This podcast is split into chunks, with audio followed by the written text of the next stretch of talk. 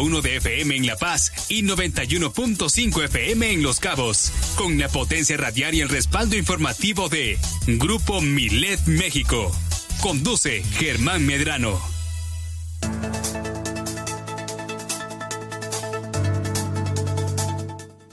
Y llegó el momento de enlazarnos a Los Cabos, a la frecuencia del 91.5 desde la 95.1 de FM en la zona dorada del Malecón de La Paz, Baja California Sur, ciudad capital, para llevarle estos 120 minutos de información que se genera en nuestro estado.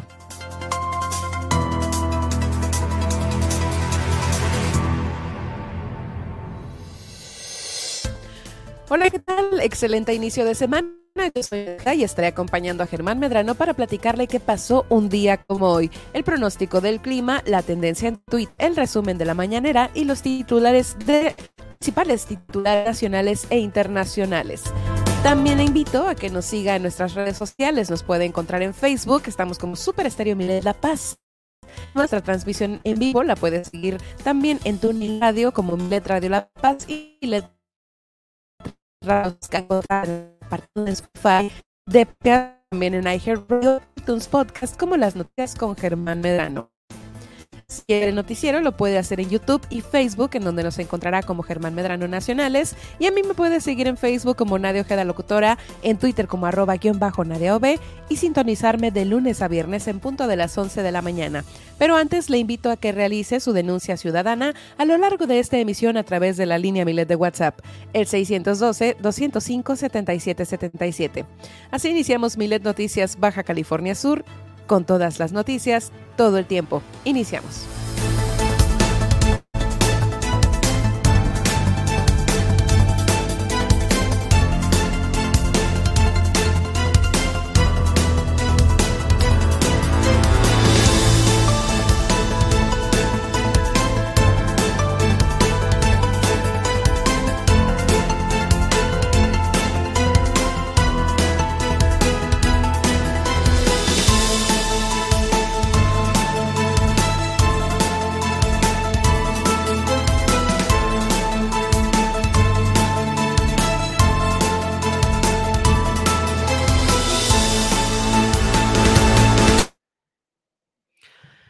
¿Cómo están? Muy buenas tardes, los saludo con el gusto de siempre desde aquí, desde una distancia remota. ¿Cómo están todos?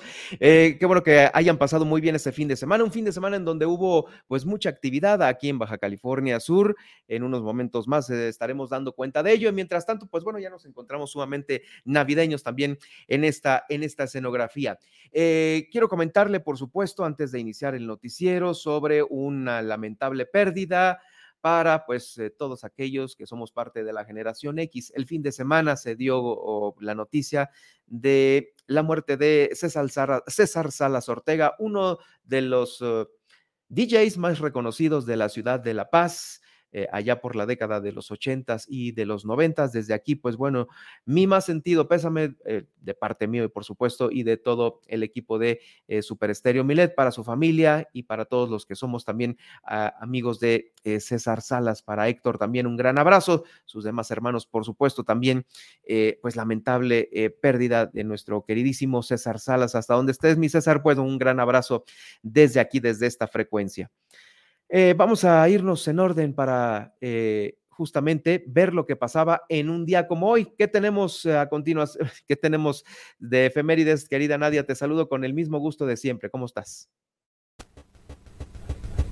Hola, ¿qué tal? Hola, les saludo con muchísimo gusto y llegó el momento de iniciar el viaje en el tiempo de este inicio, pues, de la emisión de Milet Noticias. Y bueno, pues, vayamos hasta 1791. Un día como hoy muere Wolfgang Amadeus Mozart, compositor y pianista del antiguo arzobispado de Salzburgo, y quien también fuera maestro del clasicismo, considerado como uno de los músicos más influyentes y destacados de la historia. De aquí continuamos hasta 1824, un día como hoy, en Perú, el general Simón Bolívar toma la ciudad de Lima, ocupada en aquel momento por las fuerzas realistas.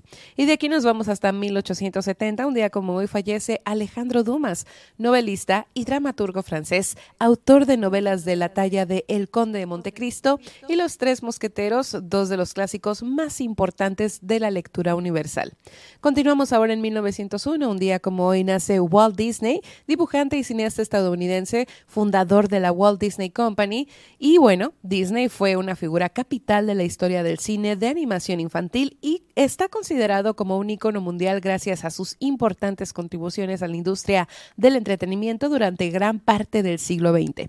De aquí vámonos hasta 1926. Un día como hoy fallece Claude Monet, pintor francés que fue uno de los fundadores de la corriente de la pintura impresionista. Y bueno, este término de impresionismo deriva del título de su obra Impresión, Sol Naciente, creada en 1872. Sus obras, por lo general, se llevan, junto a Picasso y Dalí, las mejores sumas de las subastas de arte de las principales casas reconocidas del mundo. Continuamos ahora hasta 1933, un día como hoy en Estados Unidos se abole la ley seca y es cuando, bueno, se prohibía la venta y consumo de bebidas alcohólicas, que estuvo en vigor durante 13 años, produciendo el mercado negro más grande conocido por la historia de aquellos días. Vamos ahora hasta 1936, un día como hoy en la Unión Soviética se crea la Constitución Nacional de ese país. Y de aquí continuamos hasta 1946. Un día como hoy, la ONU se instala definitivamente en Nueva York. Y bueno, ¿qué es la ONU y cuáles son sus objetivos fundamentales? Mucho hemos hablado de esta organización. Pues bueno, las Naciones Unidas son una organización internacional que se fundaron en 1945 tras la Segunda Guerra Mundial por 51 países que se comprometieron a mantener la paz. De aquí nos vamos hasta 1946. Un día como hoy nace José Carreras, cantante de ópera español conocido por sus interpretaciones en obras de Verdi y de Puccini. De aquí vamos hasta 1953. Un día como hoy, muere Jorge Negrete, cantante y actor mexicano, considerado entre los más destacados actores emblemáticos de la época de oro del cine mexicano. Y de aquí nos vamos hasta 2011, ya que un día como hoy se descubre el planeta Kepler 22b, el primer planeta habitante fuera del sistema solar. Por último, un día como hoy, en 2013, fallece Nelson Mandela, político, abogado y presidente sudafricano, Premio Nobel a la Paz de 1993, quien, bueno, fuera destacado abogado, activista, político y filántropo sudafricano que presidió su país de 1994 hasta 1999. Con esto culminamos el viaje al pasado, espero lo hayan disfrutado y nosotros continuamos con más aquí en Milet Noticias. Gracias, Nadia. Por supuesto, continuamos con más. Vamos a irnos poco a poco recorriendo lo que sucedió este fin de semana aquí en Baja California Sur. Mire, el día de ayer se registró un lamentable percance en la carretera. Fue más o menos por ahí de las 11 de la noche cuando se registró un accidente donde una mujer perdió la vida y se dejó también a otras 7 personas lesionadas, 5 menores de edad. 5 de estas 7 personas son menores de edad y lesionados. Esto fue en las inmediaciones de la colonia La Fuente, aquí en la capital del estado. Se señala que varios salieron disparados por el auto hacia la cinta asfáltica como resultado de este lamentable y gran choque. Los hechos ocurrieron sobre el Boulevard Forjadores de Sud California y la colonia La Fuente. Bueno, es la continuación del Boulevard Forjadores. Ahí estuvieron involucrados una camioneta Ford Ranger y un automóvil particular, terminando el primero de ellos completamente volcado. Para usted que nos sigue en redes sociales, ahí estamos viendo las imágenes de cómo acabaron los vehículos, prácticamente desechos. Mire, los testigos reportaron en su oportunidad que algunos menores de edad salieron disparados por la ventana de esta unidad pickup. Al parecer viajaban otros más en la caja del vehículo. Se recibieron mucha atención por parte de los paramédicos, quienes llegaron inmediatamente al lugar para trasladarlos al hospital. De acuerdo con socorristas y algunos testigos, hubo gente que se acercó para pues bueno, ya sabe, estar ahí, están manejando la nota como robando los vehículos involucrados, pero es una suposición apenas esto, incluyendo un inmovilizador de rescate que fue recuperado por los elementos del grupo voluntario Calafia. Bueno, pues ahí está, elementos de las corporaciones de emergencia realizaron las maniobras necesarias para liberar a uno de los ocupantes, así como también brindar apoyo en el tráfico de la zona que se registró después de estos hechos y, claro, después hacer el deslinde de responsabilidades. Es información de El Jitomatazo, estas fotografías que estamos viendo en pantalla. Para todos aquellos que nos siguen, como le digo, en redes sociales, en Germán Medrano Nacionales de YouTube y de Facebook. Pues supuestamente el día de hoy, pasando a otra información, ya se estaría restableciendo el gas, porque ya estaría entrando a partir de esta semana en operaciones este gran buque que es el encargado de abastecer de gas LP a nuestra península. Esto lo dijo también y lo confirmó el secretario general de gobierno, Homero Davis, y la versión también fue, al parecer, respaldada por la presidenta ejecutiva de la Asociación de Hoteles de Los Cabos, Lilsi Orsi. ¿Sobre qué? Sobre el día 5 de diciembre, donde ya entraría de nueva cuenta este buque a regularizar el abastecimiento de gas en nuestra entidad. Homero Davis, el secretario general de gobierno, refirió que se tendría ya esta reincorporación de esta embarcación que transporta gas licuado desde Topolobampo a La Paz. Más o menos estuvo unos 2 meses en mantenimiento. Para este lunes ya debería de estar transportándose gas de manera regular, según refirió el funcionario, no sin antes asegurar que esto permitirá solucionar la problemática que ha enfrentado la ciudadanía desde mediados de noviembre. Aquí ha habido muchas quejas de restauranteros, son los que más les ha afectado esta situación, restauranteros de La Paz y de Los Cabos, quienes se las vieron difícil, muy difícil durante estos casi 2 meses de cero abastecimiento de gas aquí en Baja California Sur. Dentro de los eventos que hubo también este fin de semana, pues está que fue una marcha de algunos vecinos de Todos Santos, quienes se congregaron para manifestarse en contra de la construcción de una residencia que se ubicaría en la zona de dunas. Este tipo de infraestructura está prohibido en el programa subregional de desarrollo urbano Todos Santos Pescadero Las Playitas, según refieren los vecinos. En los lotes colindantes a la zona federal marítimo terrestre, con frente de playa y una duna costera, la restricción frontal para desplantar este tipo de construcciones debe de ser de 20 a 30 metros a partir de la segunda duna, según refirió uno de los inconformes para el medio El Organismo. Las dunas costeras actúan y sirven como obstáculos a las corrientes de viento, disminuyendo su velocidad y produciendo una mayor acumulación de sedimentos. Así, las dunas crecen e impiden que la salinidad y la arena se internen tierra adentro, apoyando también la prevención de la erosión, que es propiciada por tormentas y huracanes.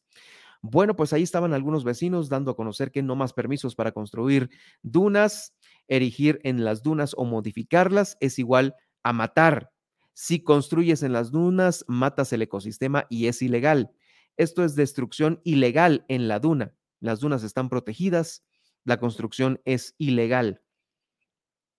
Son las voces de algunos vecinos de este pueblo mágico de Todos Santos en contra de esta construcción de una residencia que se ubicaría en la zona de dunas. Bueno, pues ya sabe que siempre es muy querido. Todas las zonas naturales, las áreas naturales de Baja California Sur, para que pues estén tanto la flora y la fauna bien resguardadas, y las construcciones, ya sea de particulares, siempre son señaladas. Este es otro caso más sucedido ahí en Todos Santos. ¿Qué más sucedió este pasado fin de semana?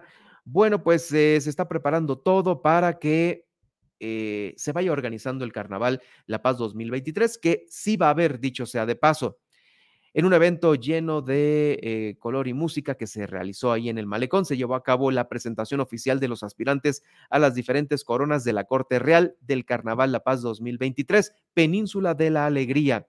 Ahí estuvo el profesor Marco Antonio Ojeda García, quien es pues ya uno de los expertos en organizar carnavales desde hace muchísimos años. Bueno, pues ahí todo el reconocimiento y la experiencia del profesor Marco Antonio Ojeda para una vez más hacer lo suyo, integrar a este equipo de logística para esta gran fiesta y dar el banderazo de inicio a esta competencia de títulos. Se llevó a cabo también el protocolo de colocación de bandas distintivas a los participantes de esta contienda por parte de las autoridades culturales. Y aquí están las candidatas participantes para el Carnaval La Paz 2023. Es Cecia Karina Cuellar, Yaidi Michelle Barrios Valderas y Olga Suset López. También está Enrique Rafael Díaz como candidato de Rey a la Alegría, quienes tendrán la oportunidad de competir hasta el próximo 21 de enero, fecha en que se realizará el cómputo final. Todo listo para que este 2023 se tenga carnaval aquí en la capital del estado. También regresaron este fin de semana los pesistas que representaron a Baja California Sur en la edición número 54 del Torneo Nacional del Pavo, así se llama, realizado en San Luis Potosí.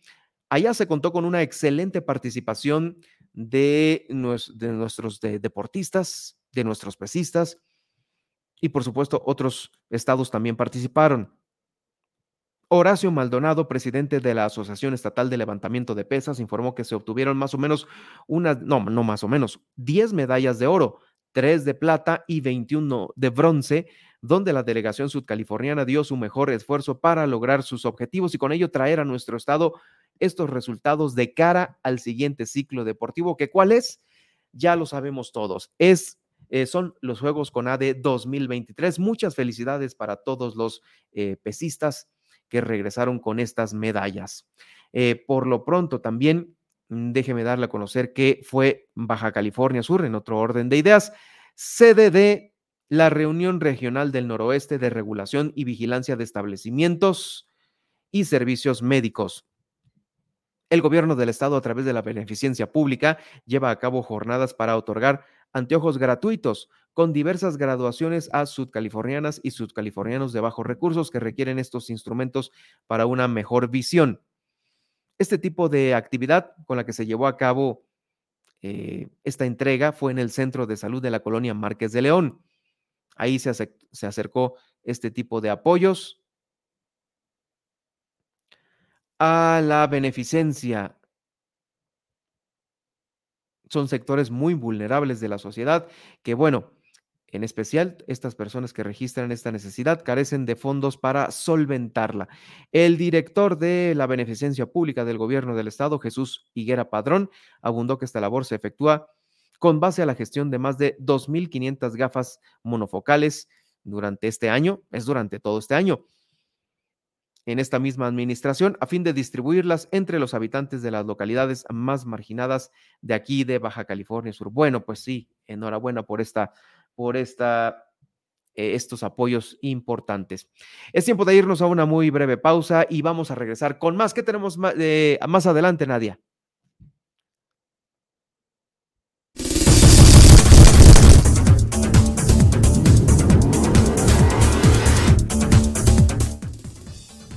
Al regresar, no se pierda el pronóstico del clima para hoy en La Paz y Los Cabos. Además, le vamos a platicar que el gobernador de Baja California Sur rindió su primer informe de gobierno, el cual llamó Encuentro Ciudadano. La transformación sigue adelante.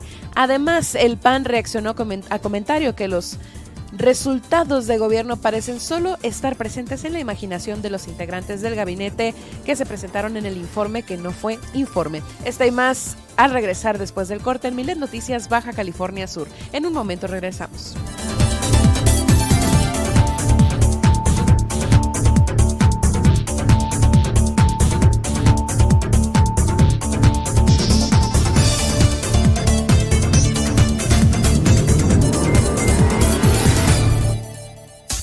Estas son las noticias de Baja California Sur en Milet Noticias. En un momento regresamos. Mándanos tus notas de voz y escúchate al aire. 612-205-7777. Todas tus peticiones las leemos y escuchamos vía WhatsApp. Baja California Sur es considerado el acuario del mundo, con el potencial de ser un ejemplo en el uso de diversas fuentes de energías renovables. En Cerca, buscamos impulsar acciones en contra de la crisis climática ocasionada por las emisiones de CO2 a la atmósfera. Tú también puedes participar con nosotros. Visita www.cerca.org.mx y trabajemos juntos a favor de un aire limpio. Cada paso que damos nos pone más cerca de conservar nuestro paraíso.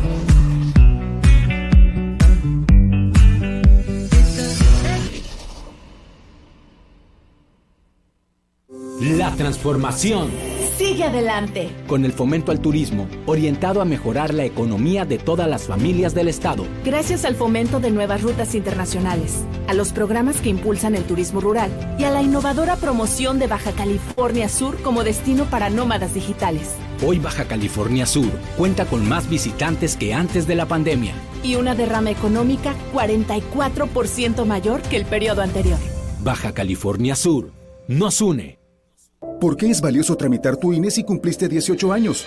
Porque es muy importante que mis valores se vean reflejados en las decisiones de mi país. Porque por fin mi voz va a contar. Porque ya es tiempo de tomar mis propias decisiones. Ya puedo tomar decisiones, ya puedo votar. Así empecé mi cumpleaños, yendo por mi INE. Si ya cumpliste 18 años, ve al módulo del INE y tramita tu credencial. Haz tu cita en INE.mx o llama a INETEL 804-33-2000. Mi INE es valioso porque me identifica y nos une. INE. La transformación sigue adelante, como los deportistas que nos representan con orgullo. En este año se apoyaron a 458 sudcalifornianos de los 5 municipios para su participación en los nacionales CONADE 2022, quienes avanzaron a la posición número 12 en el medallero nacional. Además, en beneficio de miles de familias, hoy recintos deportivos regresan a ser espacios en los que cabemos todos. Baja California Sur nos une. La transformación sigue adelante. Las niñas, niños y adolescentes de Baja California Sur son primero. Por ello, una de las primeras acciones de gobierno fue reinstalar el Grupo Estatal para la Prevención del Embarazo Adolescente. Porque los embarazos trastocan la vida de adolescentes, condenándolos a abandonar sus estudios y sus proyectos. Trabajamos para que todas y todos se realicen y nadie quede fuera del anhelado bienestar. Baja California Sur nos une. Los nazis crearon las metanfetaminas para convertir a sus soldados en seres incansables y deshumanizados. Bajo su efecto, el ejército nazi inicia la peor guerra de la historia y crea los campos de exterminio. Hoy el cristal se usa para controlar la mente de jóvenes que buscan placer y la de jornaleros y maquiladores que buscan energía para trabajar día y noche. Busca la línea de la vida. 800-911-2000. Para vivir feliz, no necesitas meterte en nada. Gobierno de México.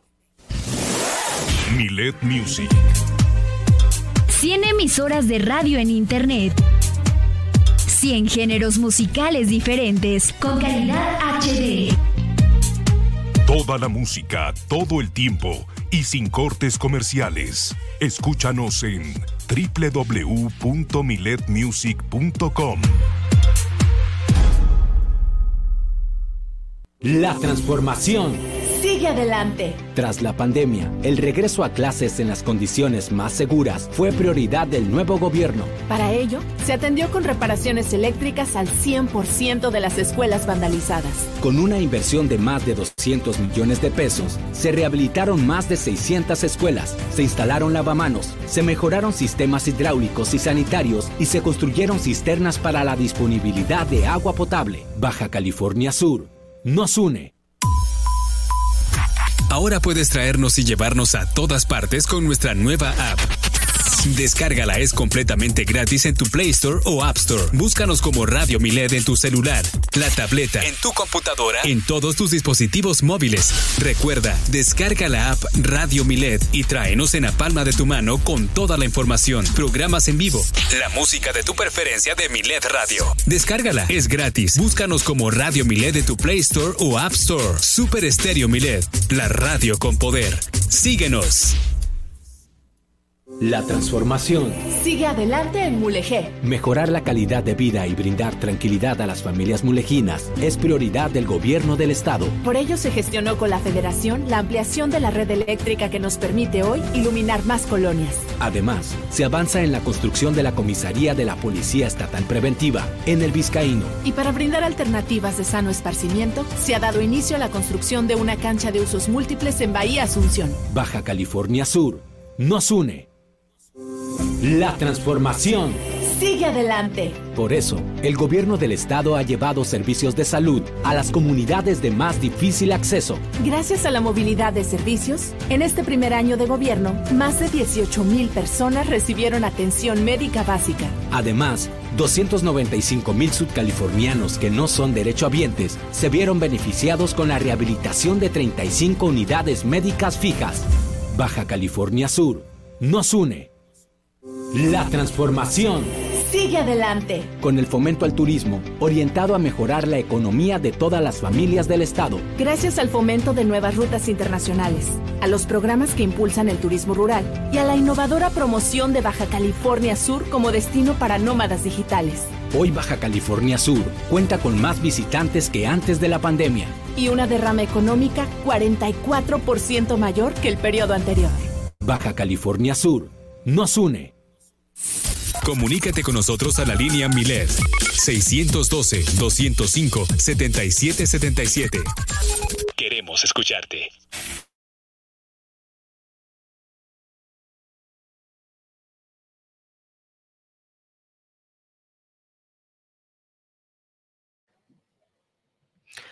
Y ya estamos de vuelta con todos ustedes. Vamos a continuación a ver cómo inicia esta semana en relación al clima, qué nos depara para esta semana. Nadia, tienes todo el detalle.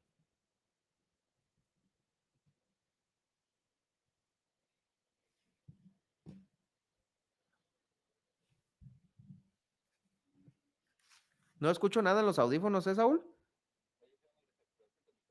Tenemos la jornada con 22 grados centígrados e intervalos nubosos. La temperatura actual para La Paz es de 28 grados centígrados con sensación térmica de 28 grados centígrados. Vámonos ahora hasta el municipio de Los Cabos, ya que hoy tendremos temperaturas máximas de 29 grados centígrados con mínimas de 22 grados centígrados e intervalos nubosos. Permanecerá así también el resto del día y para este martes iniciaremos la jornada con 24 grados centígrados e intervalos nubosos. La temperatura actual es de 28 grados centígrados con sensación térmica de 30 grados centígrados. Vámonos ahora al panorama nacional, ya que se sentirá un ambiente templado, caluroso y el cual va a persistir, ya que se sentirán temperaturas máximas superiores a los 32 centígrados en los estados del sur y sureste, en el altiplano, en el este de 40 kilómetros por hora y lluvias en Sonora, Jalisco, Michoacán, Tabasco. Vamos ahora a los puntos de conectividad aeroportuaria de viaje a las siguientes ciudades. Ponga mucha atención porque en Ciudad de México para hoy se pronostica un día soleado con ambiente templado durante la mayor parte del día y sin probabilidad de lluvia. La temperatura máxima oscilará a los 22-24 grados centígrados, mientras que la mínima dará entre los 10 y 12 grados centígrados. Vamos ahora hasta Monterrey, Nuevo León. Por acá tendremos una temperatura máxima de 20 con una mínima de grados centígrados con cielo nublado. En Guadalajara, Jalisco, la temperatura de hoy permanecerá en los 20 grados centígrados y alcanzará una máxima de hasta 20 grados. Y por la noche estará descendiendo hasta 11 probabilidad de lluvia. Por último, vamos al panorama internacional. La temperatura máxima esperada para hoy en Los Ángeles, California, es de 30 grados centígrados con mínimas de 11 grados centígrados y cielos. En New York se esperan máximas de 7 grados, mínimas de menos 3 grados centígrados e intervalos nubosos. Y en Chicago, Illinois, para hoy se esperan temperaturas máximas de 5 grados centígrados con mínimas de menos 2 grados centígrados y cielos cubiertos. Hasta aquí el pronóstico del clima. Tomen sus precauciones. Disfrutemos de este clima templado que tendremos estos días y sigan más aquí en Milet Noticias.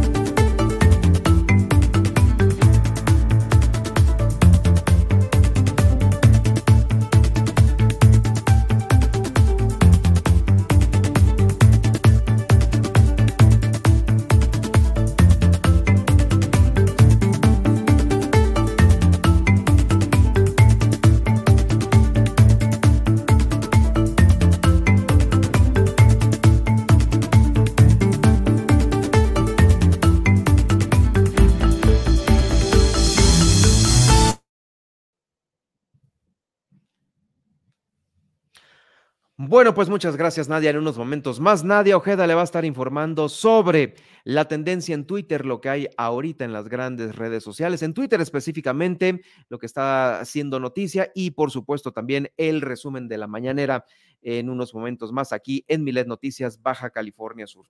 Bueno, este fin de semana también el gobernador del estado, Víctor Castro Cossío, rindió su primer informe de gobierno que lo ha bautizado como este encuentro ciudadano. Así es como lo está informando a todos los subcalifornianos, a toda la sociedad en general.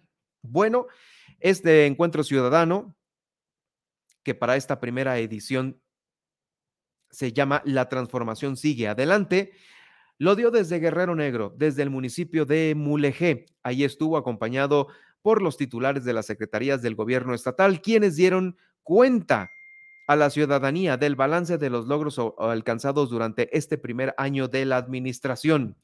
Todos tenemos que unir a Mulegé, según comentó el gobernador del estado, dando a conocer que la política de su gobierno es y seguirá siendo un desarrollo armónico para todas las personas en todos los municipios, empezando ahí en el paralelo número 28. Mire, pues este formato fue distinto al que hemos estado acostumbrados todos los sudcalifornianos desde pues que tenemos este estado libre y soberano, porque regularmente era el gobernador del estado quien pues lucía de los logros, y ahora el gobernador del estado únicamente da un mensaje social, que ahorita le voy a decir de qué se trató este mensaje social, y los secretarios de su gabinete, en este caso 9, fueron los que dieron cuenta de el estado que guarda cada una de estas secretarías que representan.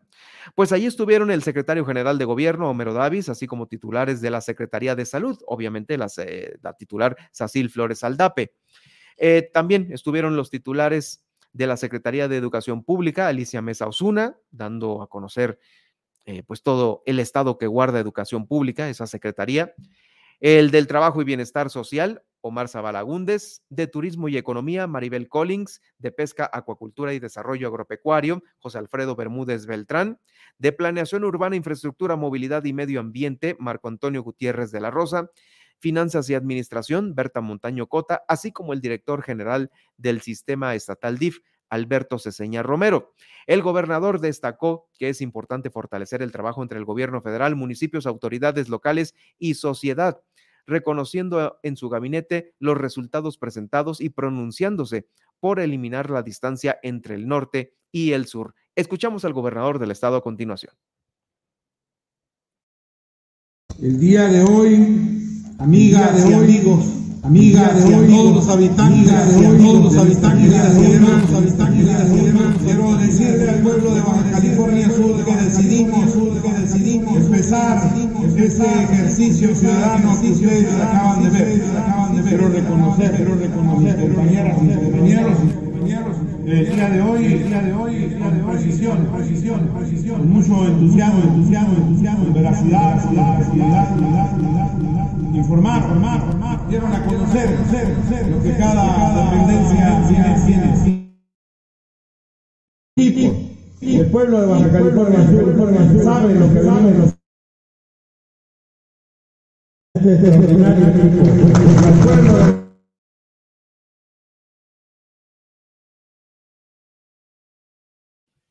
Es el gobernador del estado, Víctor Castro Cossío. También agradeció a las alcaldesas de Mulegé, Loreto, Comondú y La Paz, y por supuesto al alcalde de Los Cabos, el haber ido a esta celebración. Los invitó a sumar voluntades, ya que así se logran mejores resultados. Destacó el gobernador que desde el inicio de la administración que encabeza ha trabajado para eliminar privilegios y rendir cuentas, y que el gobierno ahora puede responder de una mejor manera al pueblo de Baja California Sur, para lo cual el dinero se ha convertido ahora en beneficios como becas, vivienda, mejor infraestructura carretera y apoyo a productores locales.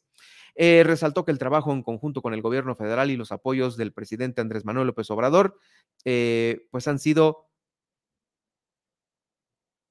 y han llegado directamente a muchos sudcalifornianos. Por ejemplo, citó este logro de los 100 millones de pesos para invertirlos en agua potable. También el plan integral de atención a Mulegé en obras de carretera y de salud fue otro de los puntos de apoyo muy notables de esta la presidencia de la República, la inversión en la calle Tamaral de Cabo San Lucas y el programa InBienestar que se ha instalado en todos los municipios, pues es otro de los logros que se han hecho en conjunto con el gobierno federal. Escuchamos a continuación al gobernador Víctor Castro Cossío.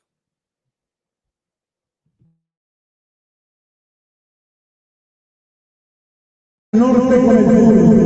Tenemos que unir los cabos, el patrocinio, tenemos que unir los cabos de qué, con la isla natividad, porque aquí están los cooperativistas que son ejemplos de Baja California Sur, de su esfuerzo, de su trabajo. Son raíz, fuente de vida, con ejemplo de lo que hicieron y lo que nos antecedieron. Las columbeñas, los loretanos juntos, sacando de Loreto a la Sierra de la Giganta lo que puede, para defenderla, para que Loreto, como esa histórica función que ha tenido en el ejemplo de haber fundado estas tierras, tierra de misiones, ahí están, como símbolos de lo que hicieron, los que nos antecedieron.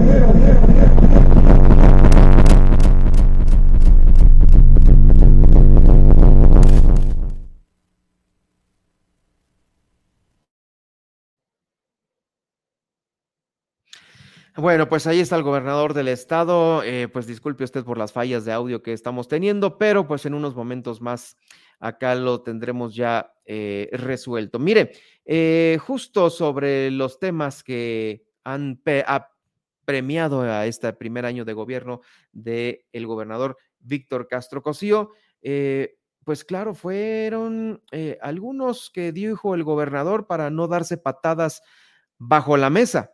Así lo dijo textualmente, se dirigió a los alcaldes y al alcalde y a las alcaldesas, sin ser específico. Dejó en claro que se tiene que trabajar en conjunto y que no se valen estos golpes por debajo de la mesa.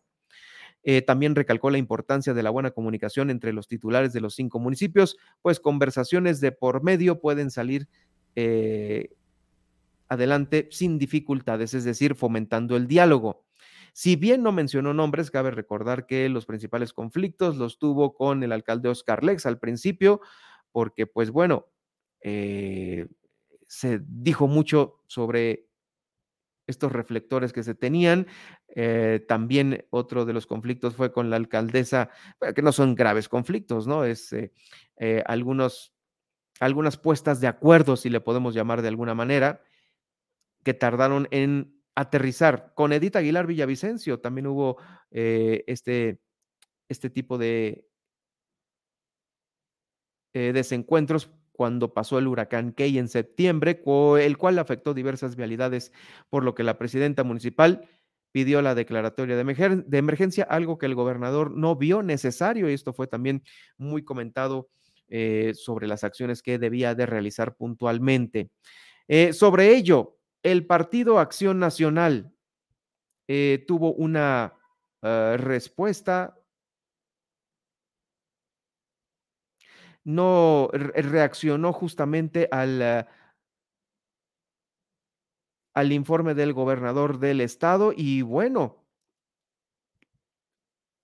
a través de su presidenta Lupita Saldaña, dijo que hay denuncias por la falta de resultados que se han presentado en la actual administración y esto es causa de caos y crisis en las redes sociales a las que el gobierno no ha sabido responder.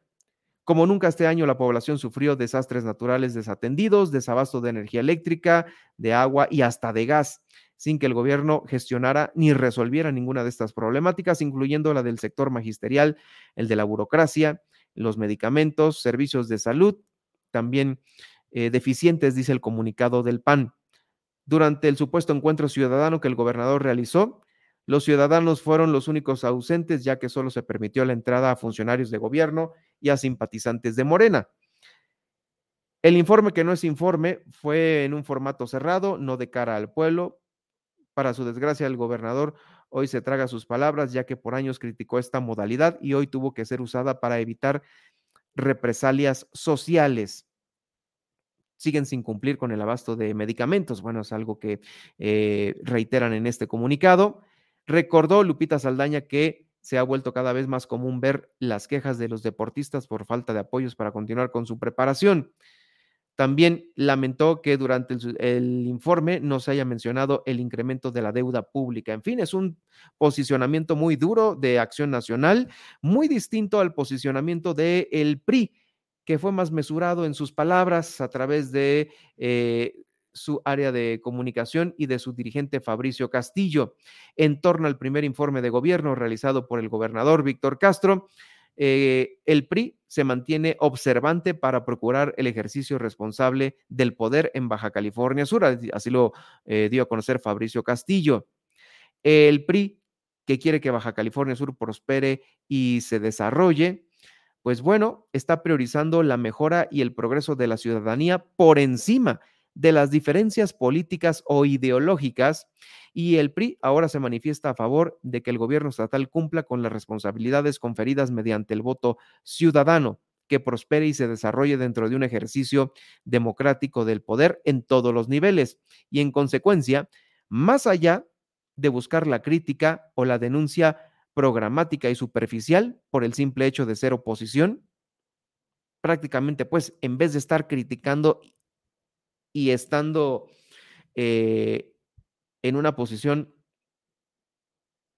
ríspida, el partido, el PRI, exige que el gobierno trabaje para toda la ciudadanía sin distingo de posturas políticas o bajo condicionamientos desde cualquier tipo. Los priistas estaremos atentos de que el ejercicio del poder sea equitativo y con carácter de justicia social.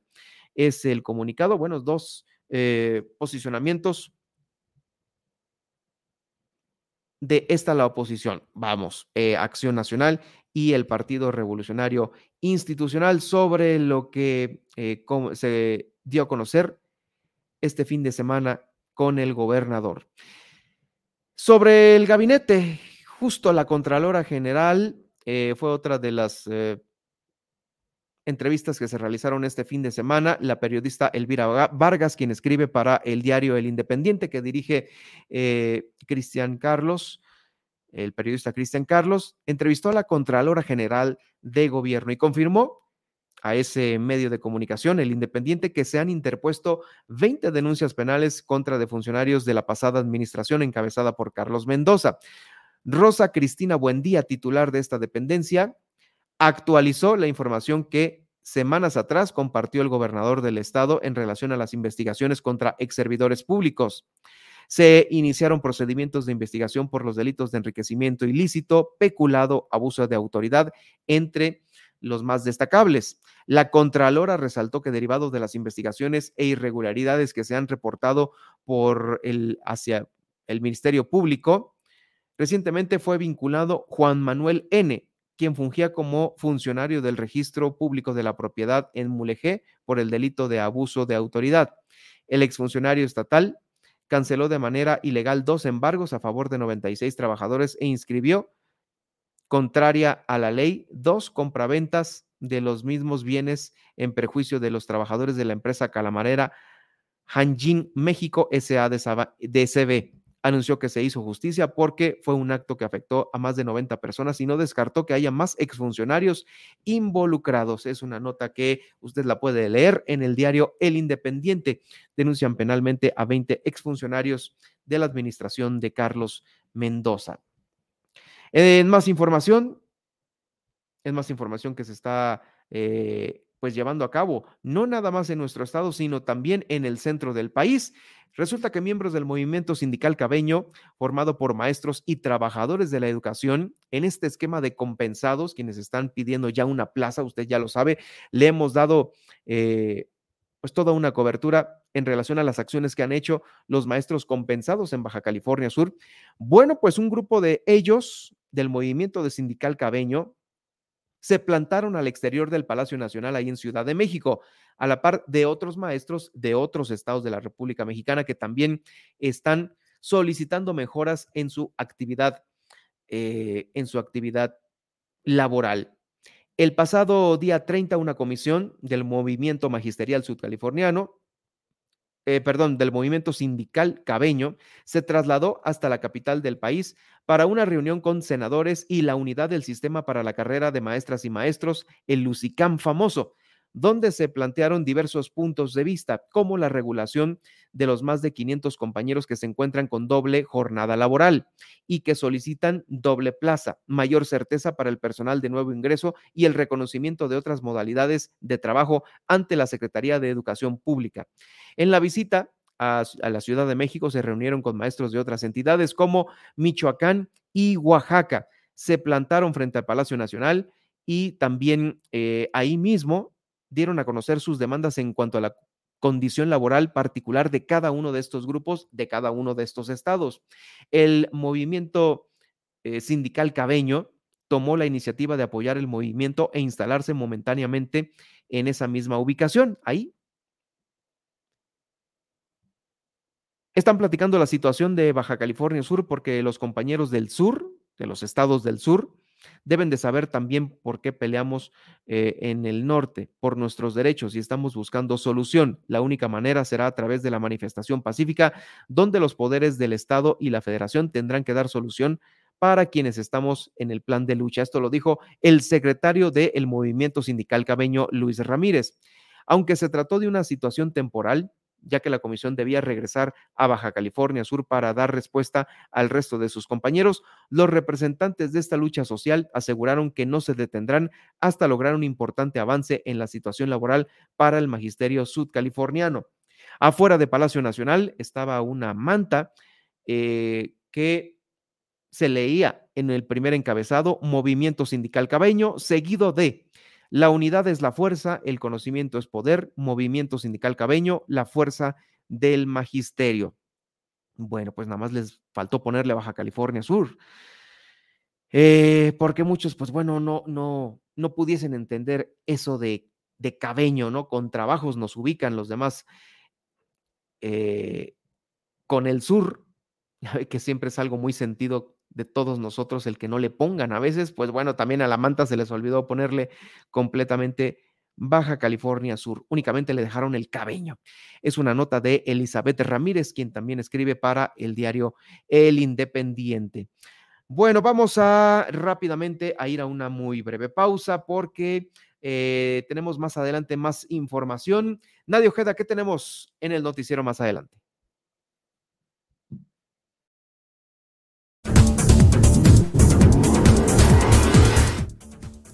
Al regresar le tengo el resumen de la mañanera y la tendencia en Twitter. La mañanera de hoy se hizo desde Campeche. Además, mujer árbitra mexicana destaca en Qatar y es el primer mundial donde existen árbitros mujeres. Viene el recorrido por los municipios de nuestra entidad y en Los Cabos en el marco de la celebración del aniversario del Consejo Coordinador.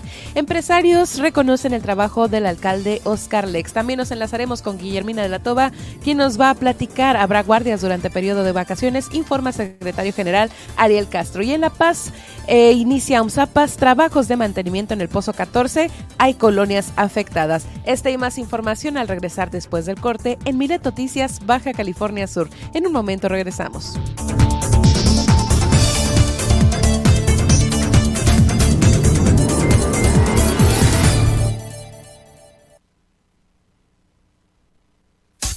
Estas son las noticias de Baja California Sur en Milet Noticias. En un momento regresamos.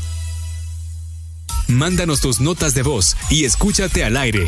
612-205-7777. Todas tus peticiones las leemos y escuchamos vía WhatsApp.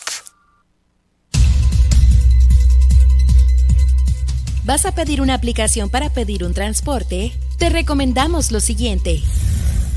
Antes de descargar cualquier aplicación de transporte, verifica sus políticas de privacidad. Elige la que más cuide tus datos y que no los comparta a terceros. Siempre ten tu celular con carga suficiente para todo el trayecto. O trata de llevar contigo una batería portátil para cargar tu cel. Siempre ten tu cel con carga suficiente para todo el trayecto o trata de llevar contigo una batería portátil para cargar tu cel. Mantén la comunicación con el chofer siempre a través de la aplicación. Así, evitas que pueda contactarte nuevamente. Cuando llegue tu auto, verifica que las placas, modelo y conductor coincidan con las que señala la aplicación y confirma que sea tu nombre el del pasajero. Si no lo sabe o los datos no coinciden, no te subas. Comparte tu ubicación en tiempo real con un contacto de confianza para que monitoree tu trayecto hasta tu destino. Para mayor seguridad, mantén comunicación con alguien de tu confianza durante todo el trayecto. Reporta a la aplicación y a las autoridades cualquier eventualidad que llegase a pasar. Porque en Super Estéreo Milet queremos una mejor ciudad. Esta es una campaña propia de en beneficio de Baja California Sur.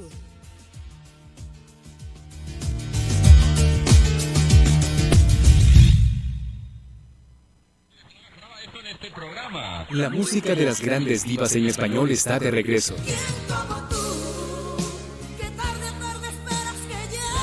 Acompaña a Cristian Valdés de la mano de las grandes divas de lunes a viernes, 6 de la tarde. 6 de la tarde. Super Estéreo Milet 95.1. La radio con poder. Órale, no seas envidioso. Si nomás te estoy pidiendo una miradita. Milet Music. 100 emisoras de radio en internet. 100 géneros musicales diferentes. Con calidad HD. Toda la música, todo el tiempo y sin cortes comerciales. Escúchanos en www.miletmusic.com.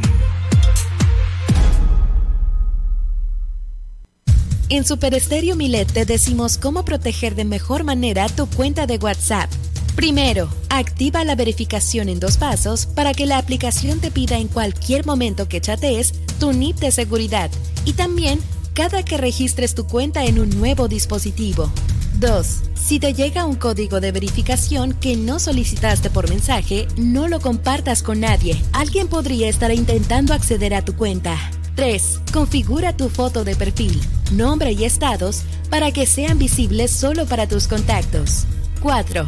Si tu dispositivo lo permite, añade un código o huella para abrir la aplicación.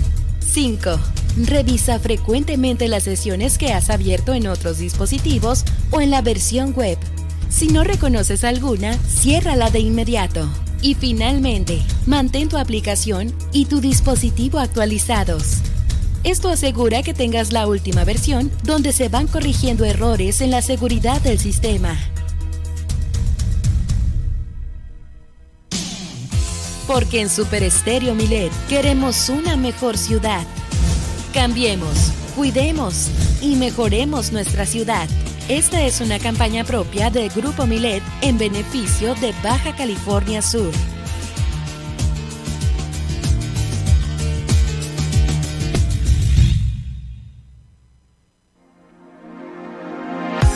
La vida es mejor con buena música. Por ello, acompaña a Mariela Roldán de lunes a viernes en punto de las 4 de la tarde. Manifiéstalo con Maye. Entrevistas, tips de vida y el buen humor de Mariela Roldán. Super Estéreo Milet 95.1. La radio con poder. Comunícate con nosotros a la línea Milet 612-205-7777. Queremos escucharte. Germán Medrano y todas las noticias de Baja California Sur en un solo espacio. Milet Noticias. Continuamos.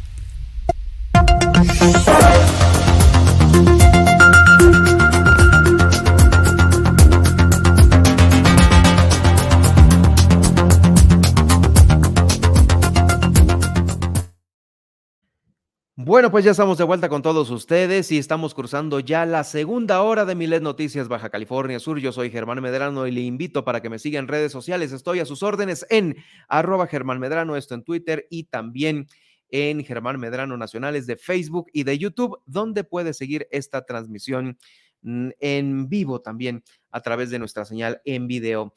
Vamos a también a dar inicio a este resumen de la mañanera que puntualmente siempre nos tiene con nosotros Nadia Ojeda. ¿Qué pasó hoy en Palacio Nacional, Nadia?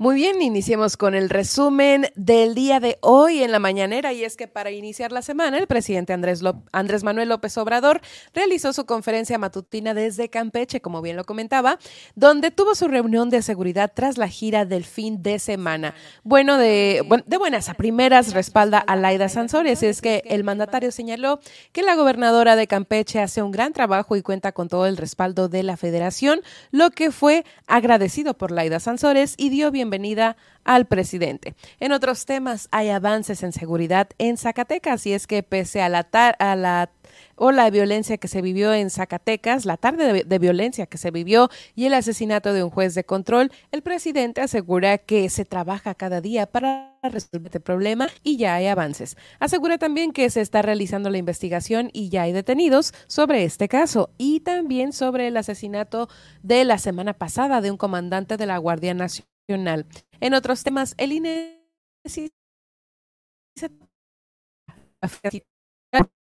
porque la gente enviará su en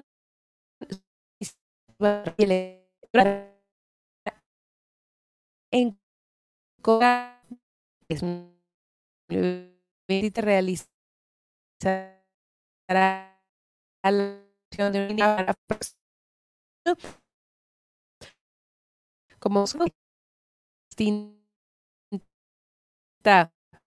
sí, hacia el mismo que disminuye el en otros nueva al cabotaje, que es que las aerolíneas realizan viajes dentro de México. Sobre la BEC, si es que aunque el PREVAC en los próximos meses que revisarse y pensarse, porque hay mucho tras paralelas en caso de realizar un análisis para tener claro metros sin tocar el suelo, y también de 80 metros para brincar una cueva. Vamos ahora a las tendencias. El New York Times pues está en boca de todos de entrada porque publicaron un artículo que ha encarado muy bien este tema de la inflación, que es de los mejores países que ha encarado. Dicen pues así lo que ha hecho el gobierno de España.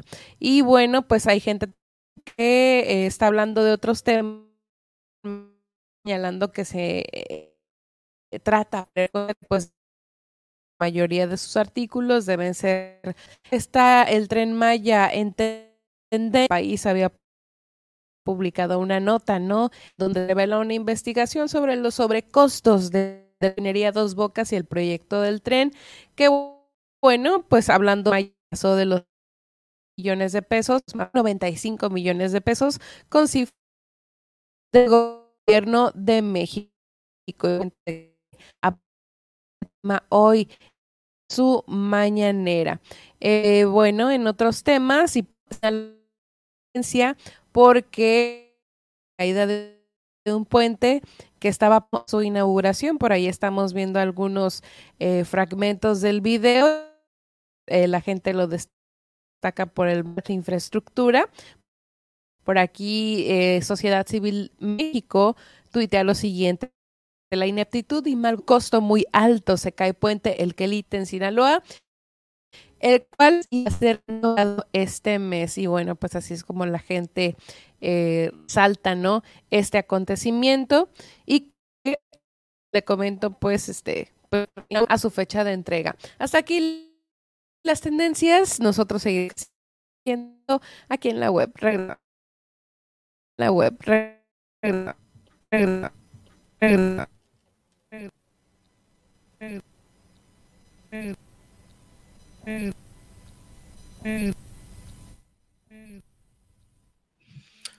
Bueno, pues muchas gracias, Nadia, por esta información. En unos momentos más nos va a traer las portadas. Lo principal que está circulando en el país a través de los diarios más importantes lo tenemos aquí en Milet Noticias Baja California Sur.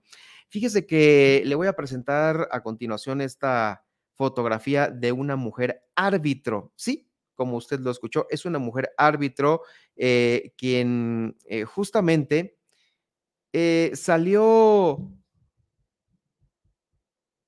como una de las pocas mujeres que han estado al frente de un partido de fútbol allá en Qatar. Qatar, que se caracteriza como un país prácticamente con unas costumbres que relegan mucho a la mujer. Pues se hace historia en Qatar tras el arbitraje de Stephanie Frappart y de la mexicana Karen Díaz. A pesar de que es un país muy criticado por los derechos de la mujer, Qatar hizo historia en tener a la primer mujer como árbitro central en un partido de un mundial masculino, ¿sí? Así como usted lo está escuchando. Ahí está en pantalla. Y es que el pasado jueves, Stephanie Frappart arbitró el partido de Costa Rica contra Alemania, en donde Alemania ganó 4-2. Además de ser la primer mujer en ser árbitro central, Frappart lideró un arbitraje de mujeres junto a Neusaca Bach de Brasil, Karen Díaz de México, estuvieron ahí en la cancha también. Y al igual que Frappart, Karen Díaz, la mexicana, rompió su propio récord en ser la primer mujer nacida en territorio mexicano en arbitrar un partido en un mundial masculino. ¿Quién lo fuese a creer que esta nota se estaría prácticamente dando a conocer en todo el mundo, desde un país en donde las cosas y los derechos para las mujeres no son nada igualitarios? No, hombre, ahí el género está en la era de las cavernas. Pero bueno, este es un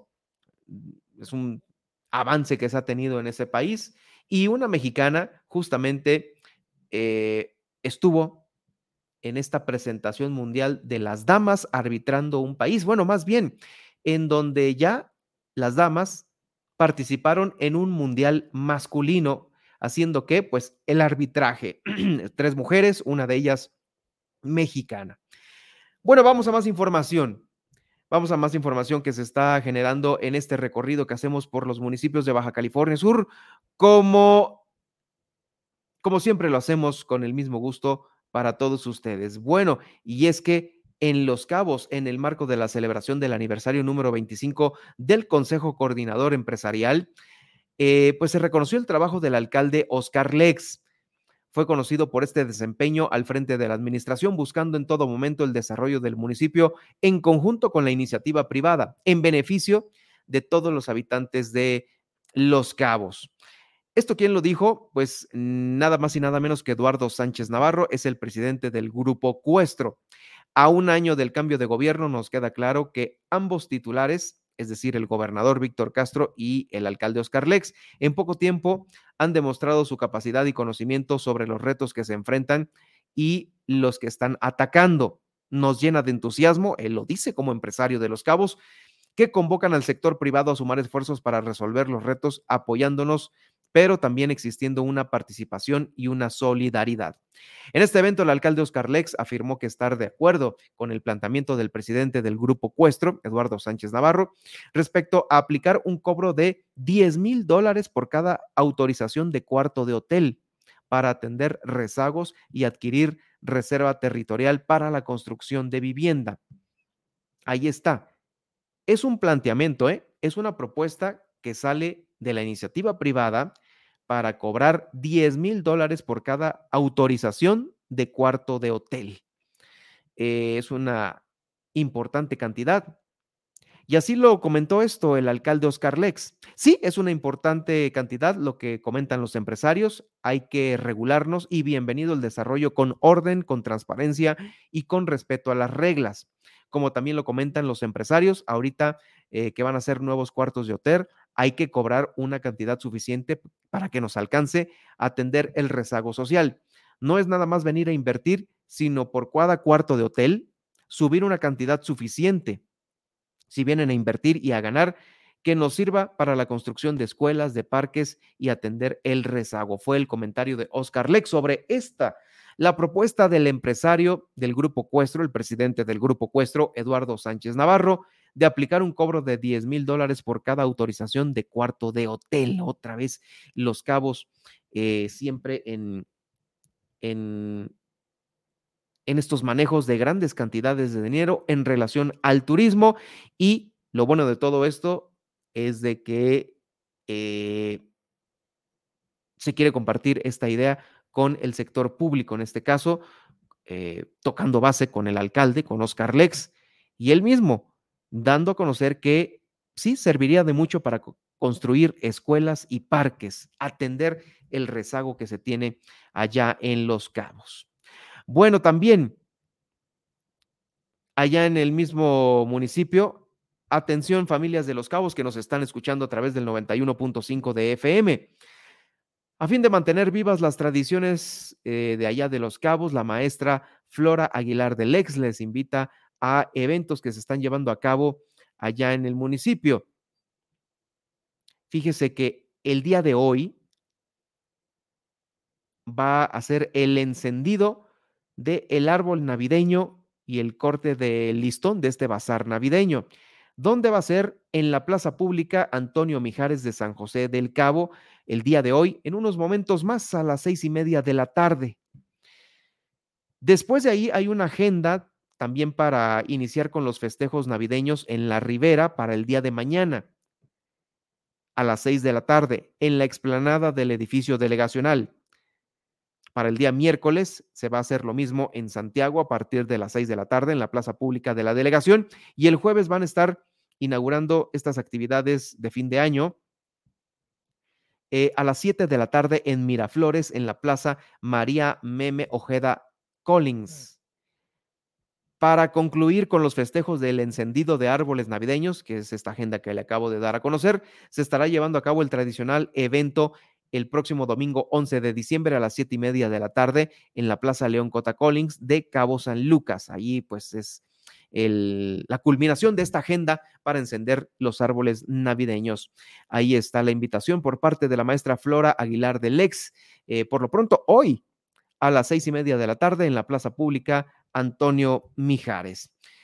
Antes de hacer este llamado con Guillermina de la Toba, nuestra corresponsal allá en Los Cabos, déjeme darle a conocer que se van a intensificar las inspecciones en comercios y en centros nocturnos durante estas fiestas decembrinas. Esto lo dieron a conocer ahí en el área de inspección fiscal, en la coordinación de inspección fiscal de Cabo San Lucas, porque prevé una serie de recorridos en centros nocturnos y comercios establecidos para que se acaten las medidas de seguridad necesarias al recibir a los turistas y a los locales. El coordinador de inspección fiscal, Alfredo Guareña González, dijo que van a trabajar en conjunto con elementos de protección civil, así como de la Dirección de Seguridad Pública y Tránsito Municipal. Van a verificar que los comerciantes promocionen productos en sus establecimientos como corresponde y que acaten los reglamentos para vender en la vía pública, que ese es otro problema, la venta en la vía pública. Mencionó que el horario de estos comercios será de 7:00 a.m. a 11:00 p.m, mientras que para los centros nocturnos deben de finalizar operaciones a las 3:00 a.m. Para vigilar que se respete esta instrucción, varios agentes de la Policía Municipal de Los Cabos y del personal de la Coordinación de Inspección Fiscal realizarán los recorridos pertinentes en los comercios durante estos horarios de cierre que le acabo de platicar a continuación. También Inspección Fiscal está anunciando que para el próximo año se otorgarán 3 meses de prórroga únicamente a comerciantes que realicen este refrendo de sus permisos. En el caso de los nuevos negocios, va a haber una prórroga de 1 mes para que tengan oportunidad de gestionar esta licencia de funcionamiento. Bueno, ahora sí nos vamos con Guillermina de la Toba, nuestra corresponsal allá en Los Cabos.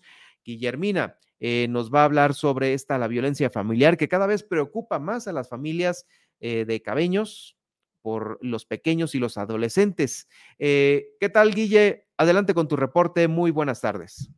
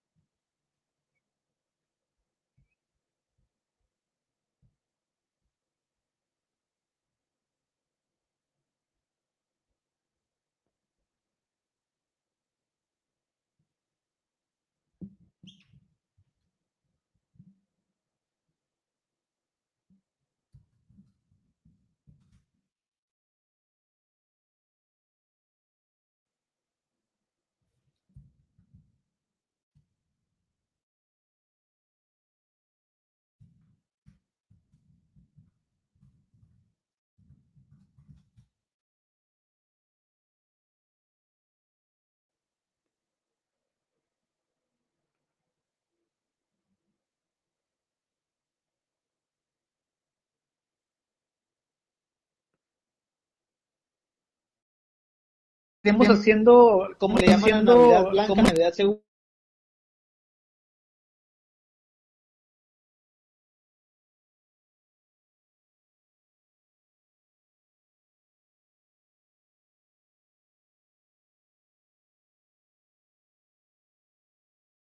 Estacionamiento, que también nos corresponde a nosotros que hayan pagado el permiso de vía pública. Mismo horario de los restaurantes, en el centro hasta las 3 de la mañana con sus horas extras, ahí van incluidas ya. Nosotros revisamos nada más el recibo de pago de que las hayan hecho, porque legalmente es hasta la 1, los restaurantes, mini super, hasta las 11, de 7 a 11.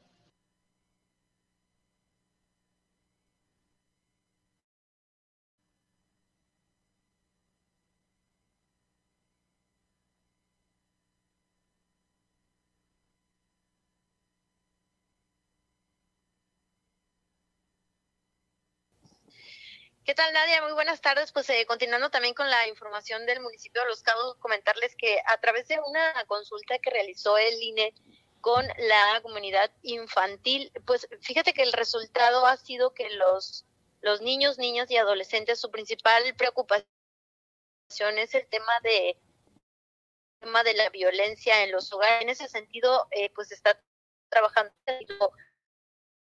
la secretaria a la población. Y bueno, pues esta es la situación con respecto al tema. Escuchemos. Juvenil. Y ahorita pues retoma lo que sea con ellas y ellos, pues hablan mucho de la seguridad, ¿no? De poder tener seguros, de poder saber en caso de que haya alguna situación. Está preocupado mucho también la cuestión de la violencia que se vive en casa, se vive en la comunidad en general, y es una de las, ¿no?, espacios seguros, respuesta dentro de la encuesta que hace sobre si han visto agresiones o de qué forma si niños mayor porcentaje fue pegado, son visibles, como ellos se dan cuenta que algún amigo o amiga se está sufriendo violencia. Información, comentarles que, bueno, Los Cabos a los deportistas, hablando en el tema económico, y bueno, pues en ese sentido creo que el resultado pues es a nivel nacional e internacional. Deporte, estamos pues muy contentos de no estar en las Olimpiadas Nacional,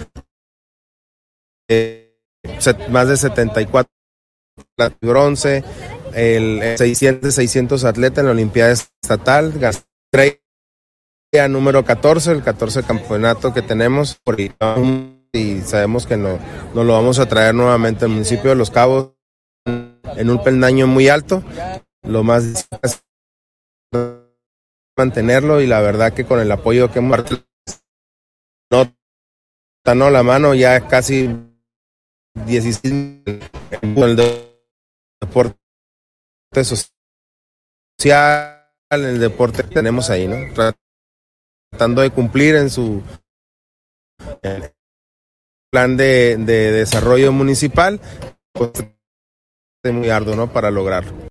Y en más, ¿sabes qué? Bueno, pues con motivo de la de diciembre, pues muchos invitados del ayuntamiento pues a disfrutar de este derecho. Y bueno, en ese sentido, el secretario general pues dio a conocer que, bueno, las áreas no se quedarán solas, porque bueno, pues pues seguir dándole la atención a las, en ese sentido dijo que van a aplicar lógicamente las finanzas suben a los zapas que a lo largo y ancho de 30 años un suministro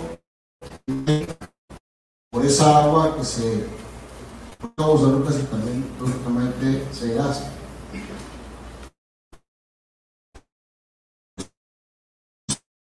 Muy el hecho de que podamos empezar ya a trabajar en una de las... Digo un orgullo porque personalmente me han tocado y fracaso con respecto a poder poner para los cambios, porque también lo confundimos el derecho para Cabo San Lucas, llevan agua a Cabo San Lucas, esa agua pues ya no tendrá ninguna necesidad de estar mandando la... Ya podemos dar un servicio todavía más interesante.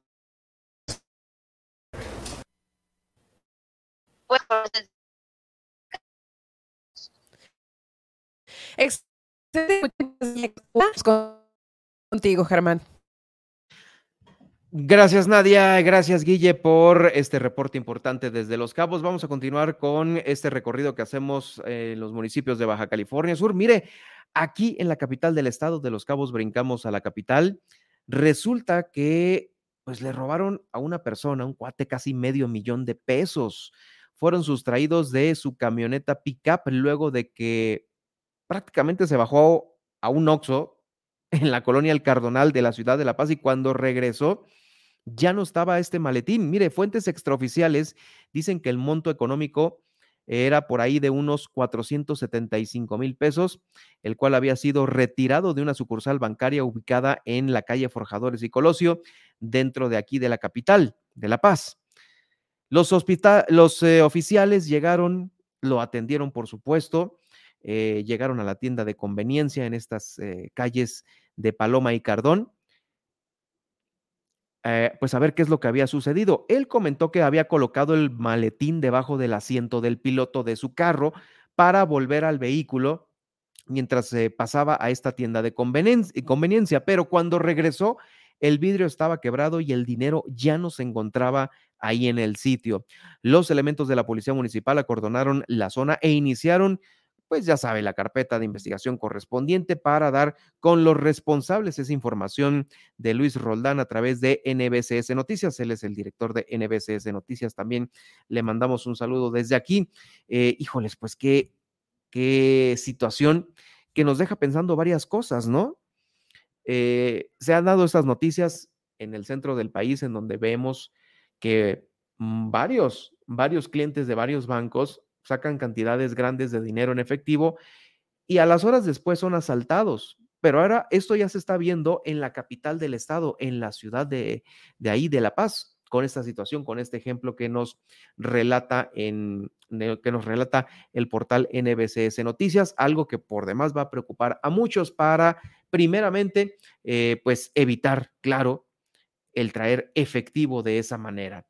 Es más información de lo que se está presentando en la ciudad de La Paz. El ZAPA está anunciando los trabajos de mantenimiento del pozo número 14 con el propósito de generar condiciones óptimas en su operación y de esa manera garantizar el suministro de agua potable a todos los usuarios que son beneficiados por el pozo número 14. Esta rehabilitación no se había podido realizar por cuestiones de distribución y el propósito es de que la ciudadanía tuviera oportunidad de almacenar agua para cuando se realizara este mantenimiento, el del pozo número 14. Se estima que estos trabajos van a concluir en una semana, en unos 7 días, y estarán presentando bajas presiones las siguientes colonias. Se las doy a conocer a continuación. Es la colonia La Fuente, Tabachines, Valle del Mezquite, El Progreso y Las Californias, por lo que se recomendó tomar a la ciudadanía, a los vecinos de ahí, pues las medidas necesarias para administrar de mejor manera el agua que les puede llegar a cuentagotas, literal, o almacenarla también en algunos lugares. Se solicitó la comprensión de la ciudadanía, ya que estos trabajos se realizan en esta época, ya lo habíamos dicho, para que en verano no falte tanto el agua y las reparaciones se hagan en invierno. También se han denunciado una gran cantidad de fugas en la ciudad de La Paz, razón por la cual también los elementos de El Zapa están trabajando. Oigan, pues mire, también se presentó por parte de la Dirección de Turismo Municipal de La Paz el tarjetón vial. ¿Qué es esto del tarjetón vial? Pues va a ser una calcamonía que va a estar pegada en el vidrio delantero del automóvil con un código QR, ese que usted a veces utiliza en los restaurantes para ver la carta o el menú. Este código QR va a tener información muy importante para evitar actos de corrupción, también una situación de orientación a los turistas que rentan estos autos, porque se han presentado pues actos de corrupción y accidentes. Estas son las dos puntos que nos hace saber la Dirección General de Seguridad Pública y Policía Preventiva de La Paz, que necesitan atacarse de ya. Hay muchos que vienen aquí a Baja California Sur a rentar un auto y a veces por desconocimiento de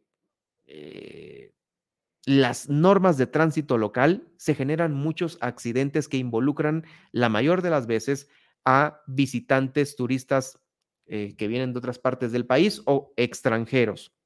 Bueno, pues esta presentación estuvo a cargo de la Secretaría Estatal de Turismo, de la Asociación de Empresas Hoteleras, ahí estuvieron presentes, también del Fideicomiso de Turismo de La Paz y del Gremio Comercial. La directora municipal de Turismo, Natalia Rufo, explicó que los visitantes conocerán el significado con este código QR de la señalética que hay en Baja California Sur, recomendaciones viales para evitar accidentes y actos de corrupción. Y también van a conocer cuál es el procedimiento en caso de que un agente de tránsito los detenga, cuáles son los motivos de infracción y los consejos de conducción. Sabemos que a veces se abusa de muchos extranjeros por el simple hecho de decir, bueno, pues no están en su país, yo que soy autoridad los paro y les bajo una multa, o en el peor de los casos, pues la mordida, de la cual a veces sabemos que todavía está vigente en la ciudad de La Paz. Esto se quiere evitar con este código QR. Se van a pegar en los autos de arrendadora para que cuando un visitante, un turista llegue, rente uno de estos carros, la persona que los va a atender en la arrendadora les tiene que explicar cuál es el funcionamiento de este código QR para que ahí inmediatamente accedan a pues una literatura propia en accidentes, en tramitología y en los procedimientos que un agente de tránsito tiene que realizar al momento de que se les pudiese detener. Vamos a escuchar a continuación a Natalia Rufo Castaño, quien es la directora municipal de turismo de ahí de Los Cabos.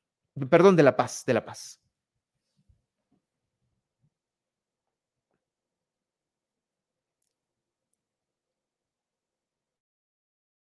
Ante situaciones de emergencias o corrupción. Y este último punto fue discutido puntualmente en la mesa, en donde se propuso una estrategia integral para trabajar en conjunto y buscar erradicar o bien disminuir los casos de corrupción, especialmente por la autoridad, conscientes del alto impacto desfavorable que tiene para nuestro destino,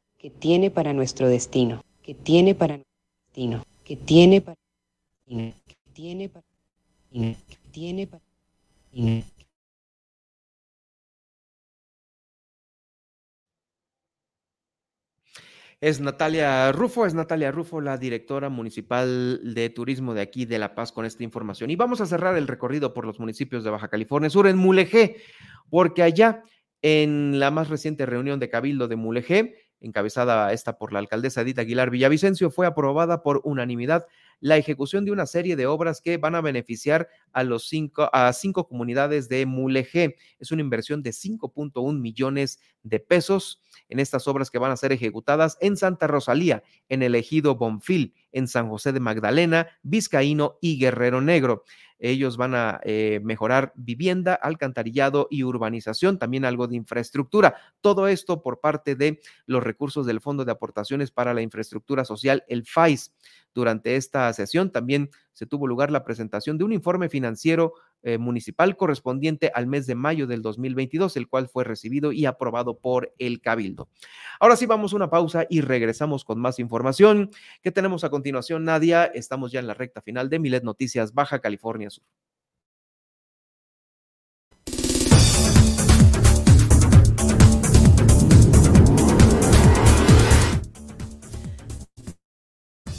Al regresar al cierre de esta emisión, le tenemos los nacionales e internacionales. Nos está hoy Wilbur Sócrates Trujillo, jefe del Departamento de Vinculación, que nos va a platicar sobre las actividades y acciones desarrolladas a lo largo de este año en la Universidad Autónoma de Baja California Sur.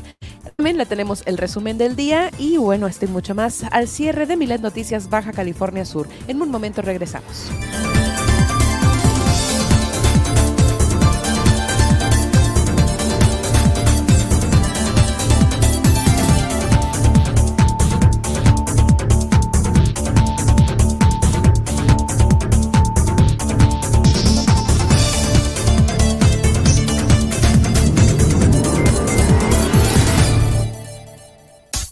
Estas son las noticias de Baja California Sur en Milet Noticias. En un momento regresamos.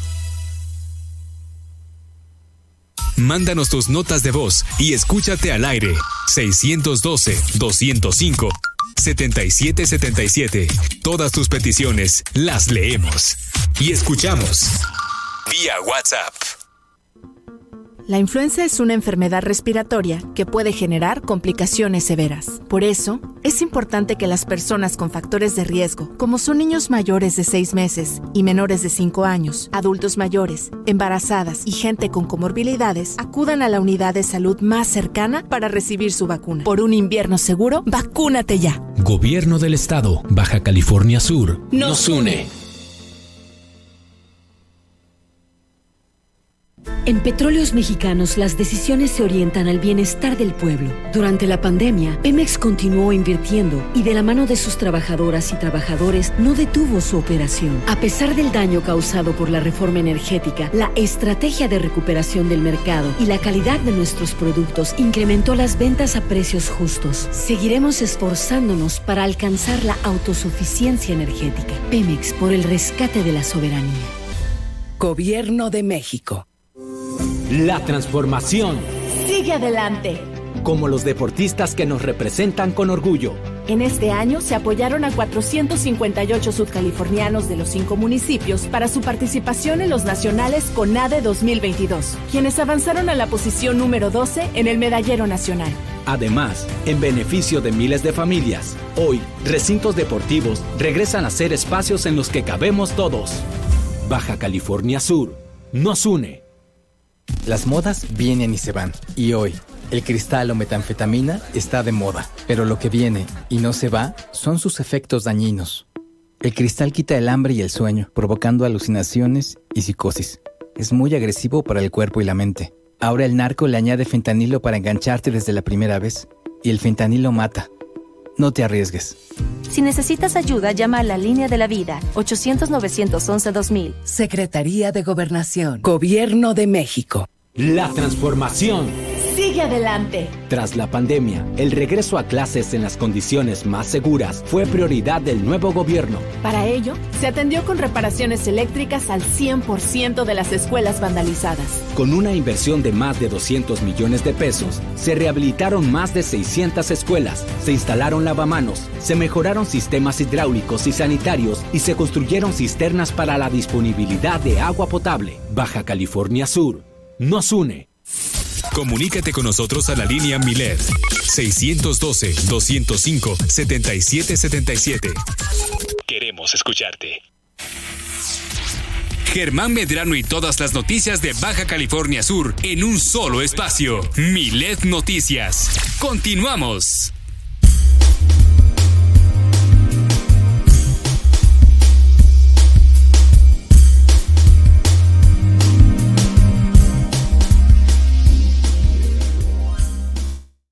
ustedes con más información y ahora tenemos, por supuesto, lo que está circulando en los diarios más importantes a nivel nacional e internacional con las 8 columnas. Nadia, ¿qué tenemos a continuación en los diarios nacionales e internacionales?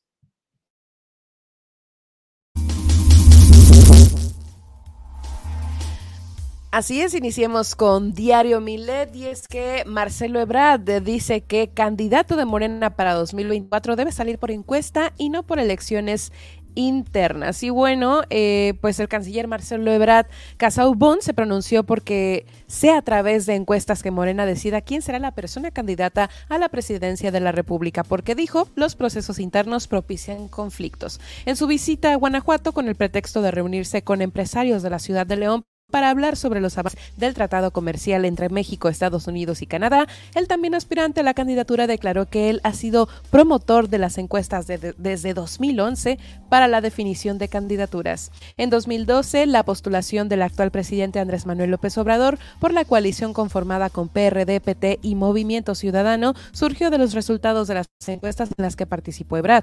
Durante la mañana de este pasado viernes, afuera del Aeropuerto Internacional del Bajío, decenas de personas coordinadas por la senadora guanajuatense Marta Lucía Micher Camarena aguardaban la llegada del funcionario federal y aspirante a la candidatura la presidencia de la República. El funcionario federal se detuvo unos segundos para saludar a las personas que habían llegado a recibirlo, luego abordado por el periodista Alex Remblas, quien aseguró que no estaba en campaña rumbo a las elecciones de 2024. Sin embargo, de fondo se escucharon los gritos de sus seguidores, por lo que despidieron alentándolo como presidente. Encuentra esta y más información a través de nuestro sitio milet.com, en donde podrás consultar nuestro diario en versión PDF y sintonizar nuestras más de 17 frecuencias transmitiendo a nivel nacional. Grupo Milet cuenta con presencia en Estados Unidos a través de ciudades como Las Vegas, San Antonio, Texas y Oklahoma City. Vamos ahora con el Universal. Se disparan quejas de migrantes ante la CNDH. Bueno, pues la Comisión Nacional de los Derechos Humanos recibió 44% más quejas de migrantes contra distintas dependencias de los primeros 47 meses de la administración del presidente Andrés Manuel López Obrador, porque todas las que se registraron en los 6 años del gobierno del presidente Enrique Peña Nieto. En respuesta a una solicitud de información, la CNDH dio a conocer que en casi 4 años de la actual administración se presentaron 5.441 quejas de migrantes, mientras que en todo el sexenio, de Peña Nieto se registraron 3.770 denuncias. En el gobierno de Andrés Manuel López Obrador, los estados con más quejas han sido Ciudad de México, Chiapas, Tabasco, Veracruz y Tamaulipas. Las principales denuncias fueron trato cruel e inhumano, limitar o impedir viajar o desplazarse dentro del país y prestar indebidamente el servicio público, acciones y omisiones que transgreden los derechos de los migrantes y de sus familiares y detención arbitraria, entre otros. Especialistas consideran que el aumento de violaciones contra los migrantes se debe a la militarización de las fronteras, el mayor flujo de migrantes y las nuevas modalidades de migración. Vámonos ahora con el Excelsior. Desacato del Senado obstruye 24 instituciones, tienen pendientes 32 nombramientos. Bueno, pues en cuanto a esto, al ignorar 7 mandatos establecidos en la Constitución para el nombramiento de comisionados, magistrados y consejeros y su obligación a citar a compadecer a los responsables de organismos autónomos, el Senado pone en riesgo la existencia de 24 instituciones. Debido a la omisión de los senadores de 7 mandatos en la Carta Magna, organismos como 18 tribunales electorales estatales y el Instituto Nacional de Acceso a la Información y Protección de Datos Personales peligran, ya que cada vez cuentan con menos integrantes. El desacato constitucional por parte de la Cámara afecta también la estabilidad del Instituto Federal de Telecomunicaciones, que continúa sin presidente, la Comisión Federal de Competencia Económica, el Pleno del Consejo de la Judicatura Federal, la Comisión Nacional de los Derechos Humanos y el Sistema Público de Radio y Televisión. La falta de acuerdos con la oposición e incluso división en el mismo bloque oficialista han contribuido al aumento del rezago a nombramientos, ya que el grupo numéricamente menor ha frenado cualquier avance. Vamos ahora con el Sol de México. Pues operadores electorales a cargo de la reforma educativa de la 4T. La propuesta de reforma educativa del gobierno del presidente Andrés Manuel López Obrador está en manos de operadores electorales, partidistas y exfundadores y dirigentes de Morena, así como de exdelegados de Bienestar. El objetivo del mandatario es colocar piezas incondicionales de cara a la batalla presidencial de 2024, así lo afirman especialistas, y se trata del sector con el mayor presupuesto de la administración pública para 2023, con más de 402.276.7 millones de pesos. Este diario revisó el perfil de los titulares de las secretarías en las 32 entidades del país y encontró que en 23 de ellas la educación de casi 30 millones de mexicanos está a cargo de expertos en la arenga, en organizar mítines, movilizaciones ciudadanas y en llevar electores y votos a las urnas. Pues en manos de ellos está la educación de este país. Hasta aquí la información. Nosotros continuamos con más aquí en Milet Noticias.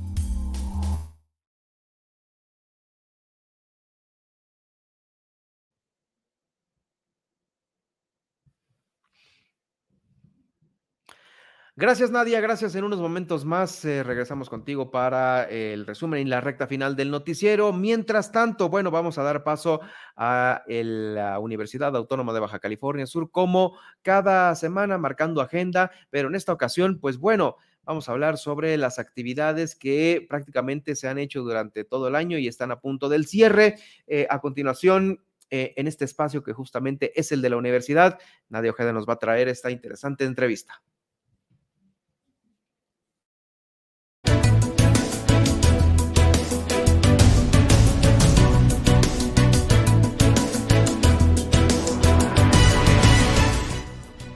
Así es, nos encontramos con Wilbur Sócrates Trujillo Narváez Rivera. Él es jefe del Departamento de Vinculación y en esta ocasión, bueno, a lo largo de este tiempo hemos tenido entrevistas muy interesantes con personalidades y con pues integrantes de la comunidad científica y universitaria, y justamente ahora Wilbur nos viene a platicar de las actividades y acciones que se desarrolla en este departamento, que son importantísimas y pues muy innovadoras para la comunidad. Wilbur, ¿cómo estás? Hola, buenas tardes.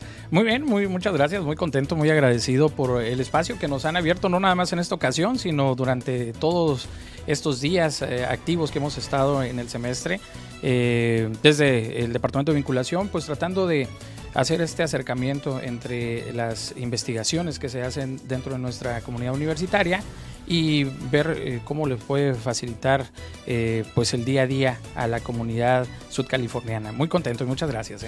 Muy bien, hoy vienes a platicarnos sobre estas actividades que no solo pues involucran a la comunidad estudiantil y científica de la universidad. Me platicabas también que aquí había administrativos y bueno, básicamente pues toda la comunidad que está dentro de la universidad, y algunos ya no nos han platicado en este espacio, pero ¿qué te parece si justamente iniciamos hablando sobre la formación de estas redes, ¿no? Emprendimiento social, red de apoyo, red de voluntarios y red de egresados.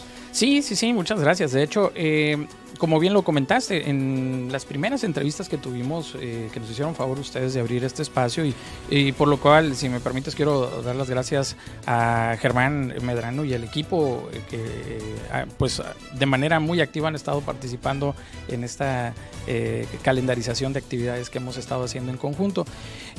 Mira, la red de emprendimiento social es una red que surge por iniciativa de los mismos estudiantes. La mayoría son mujeres estudiantes emprendedoras que están cursando activamente algún plan de estudios, algún programa educativo dentro de nuestra universidad, y consideradas desde el campus de Guerrero Negro hasta Cabo San Lucas, ¿no? Vaya, toda la comunidad universitaria, no nada más la parte estudiantil, está presente en esta actividad. Y bueno, ellas ya vinieron en su momento y ya nos explicaron ampliamente. La invitación es a cualquier estudiante o egresado que esté emprendiendo algún modelo de negocio, pues pueda acercarse y pueda sumarse a este esfuerzo que están haciendo en conjunto con la red de emprendimiento social. Por otro lado, también tenemos como parte de las acciones, de las iniciativas que hemos aportado en esta gestión de nuestro rector, el doctor Dante Arturo Salgado González, pues está la red de apoyo que básicamente busca este acercamiento con las empresas, con las instituciones que quieran brindar algún apoyo, patrocinio a la comunidad universitaria a través del programa de descuentos WAPS. Es importante pues ampliar lo que comentabas en el sentido de que la comunidad universitaria no solamente la componen el estudiantado, también está integrada por los investigadores, las investigadoras, está integrado por personal administrativo, por personal directivo.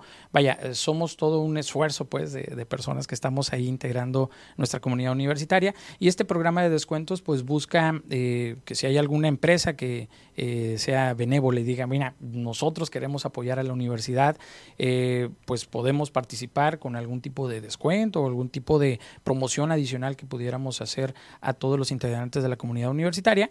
Bueno, pues para eso estamos estableciendo esta red de apoyo para poder fortalecer el programa de descuentos WAPS.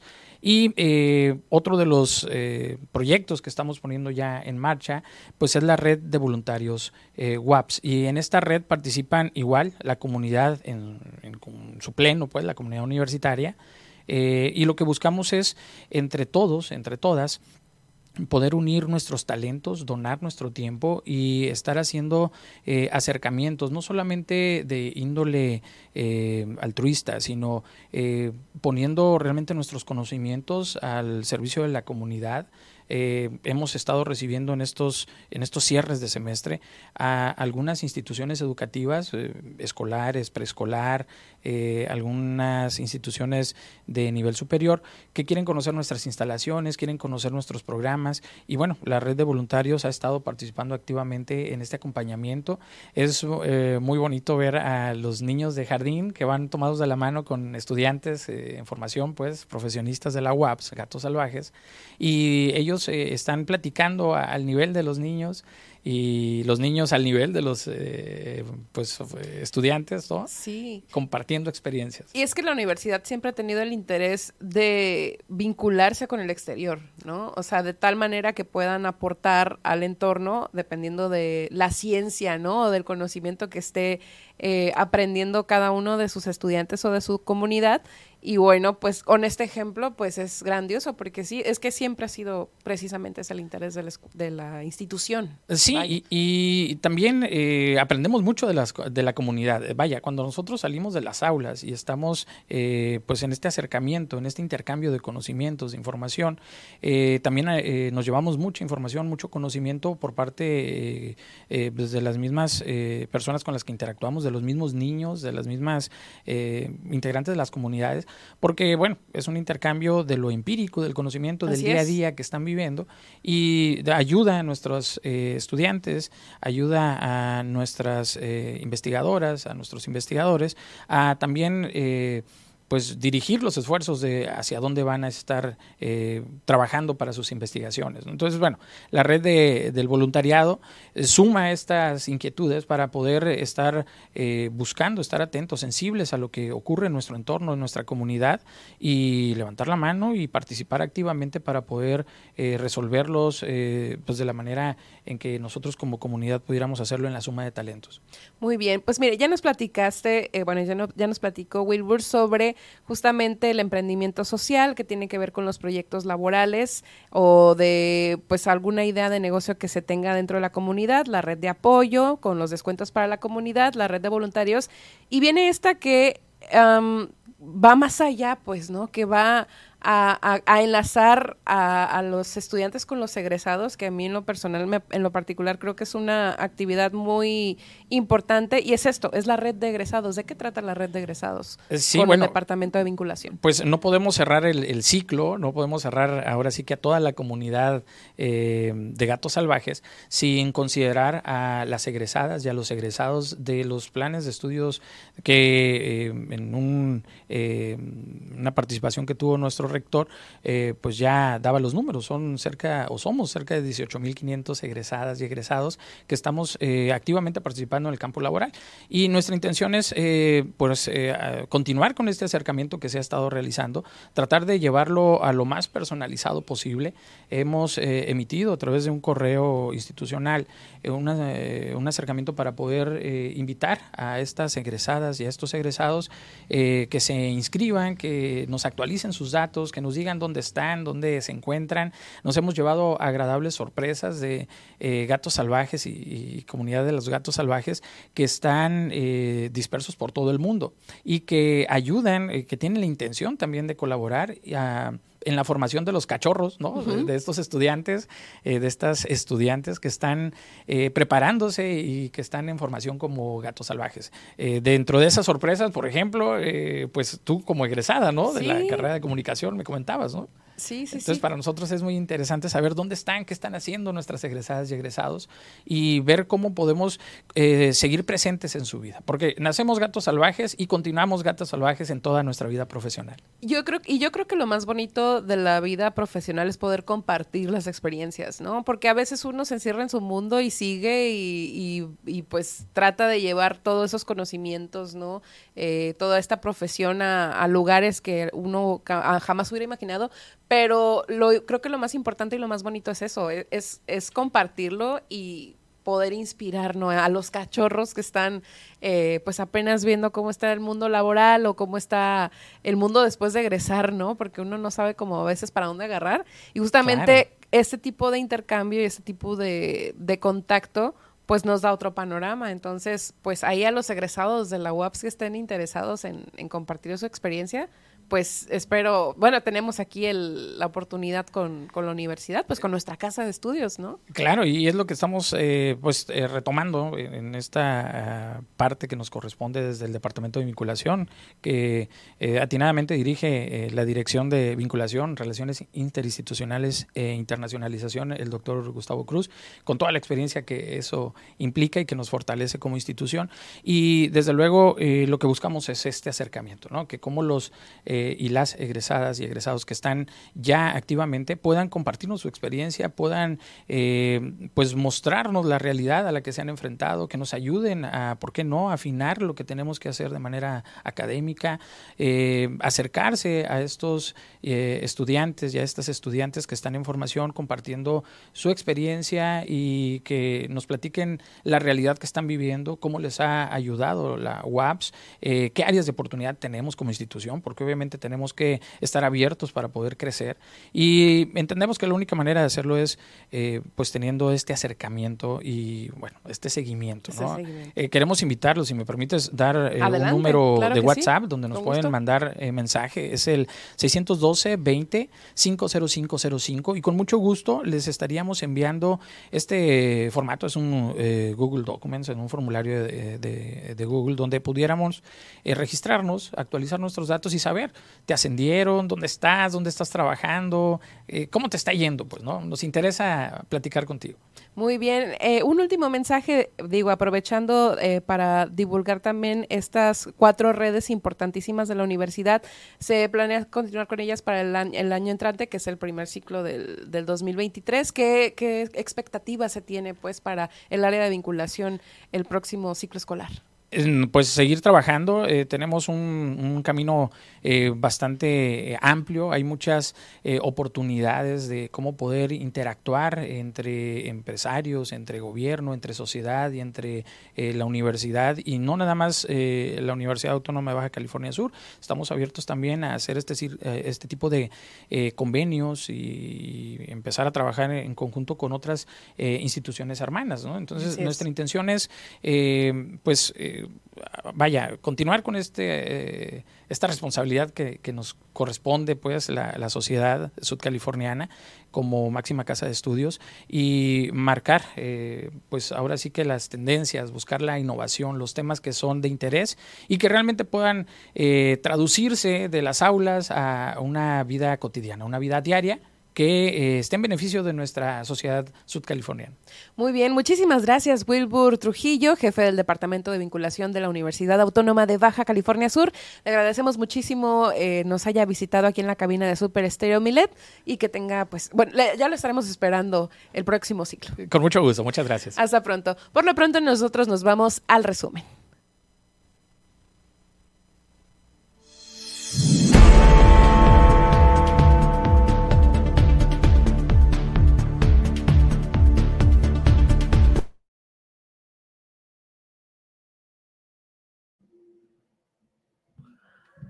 Gracias, Nadia, y gracias a la Universidad Autónoma de Baja California Sur. Bueno, pues lamentablemente este pasado fin de semana ocurrió un gran percance vial, un gran accidente donde terminó la vida de una mujer y otras 7 personas resultaron lesionadas. De estas 7, 5 son menores de edad, los cuales quienes fueron trasladados de urgencia al hospital más cercano.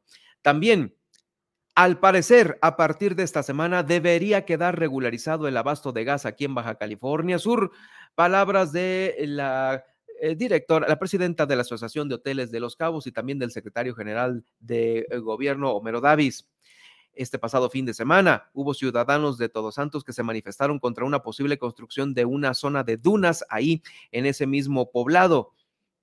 Dicen que se deben de seguir y acatar los reglamentos para construcción en zona de playa. También se presentó ya finalmente a todos los aspirantes de la Corte Real que van a participar en el Carnaval 2023. Le quiero comentar que el gobernador del estado rindió su primer informe de gobierno, el cual llamó Encuentro Ciudadano. La transformación sigue adelante. Resaltó el hecho de que los alcaldes no deben de darse golpes bajo la mesa.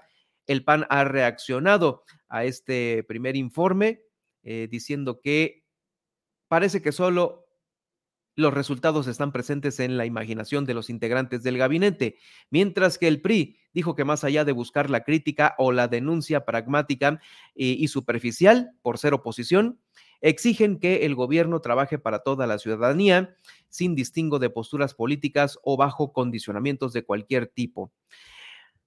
También confirmó la Contralora del Gobierno del Estado que van 20 denuncias penales contra exfuncionarios de la pasada administración de Carlos Mendoza Davis. Mientras tanto, maestros del movimiento sindical cabeño se manifestaron, pero en Palacio Nacional, en la Ciudad de México, junto con otros sectores de maestros para solicitar la mejora de sus condiciones laborales.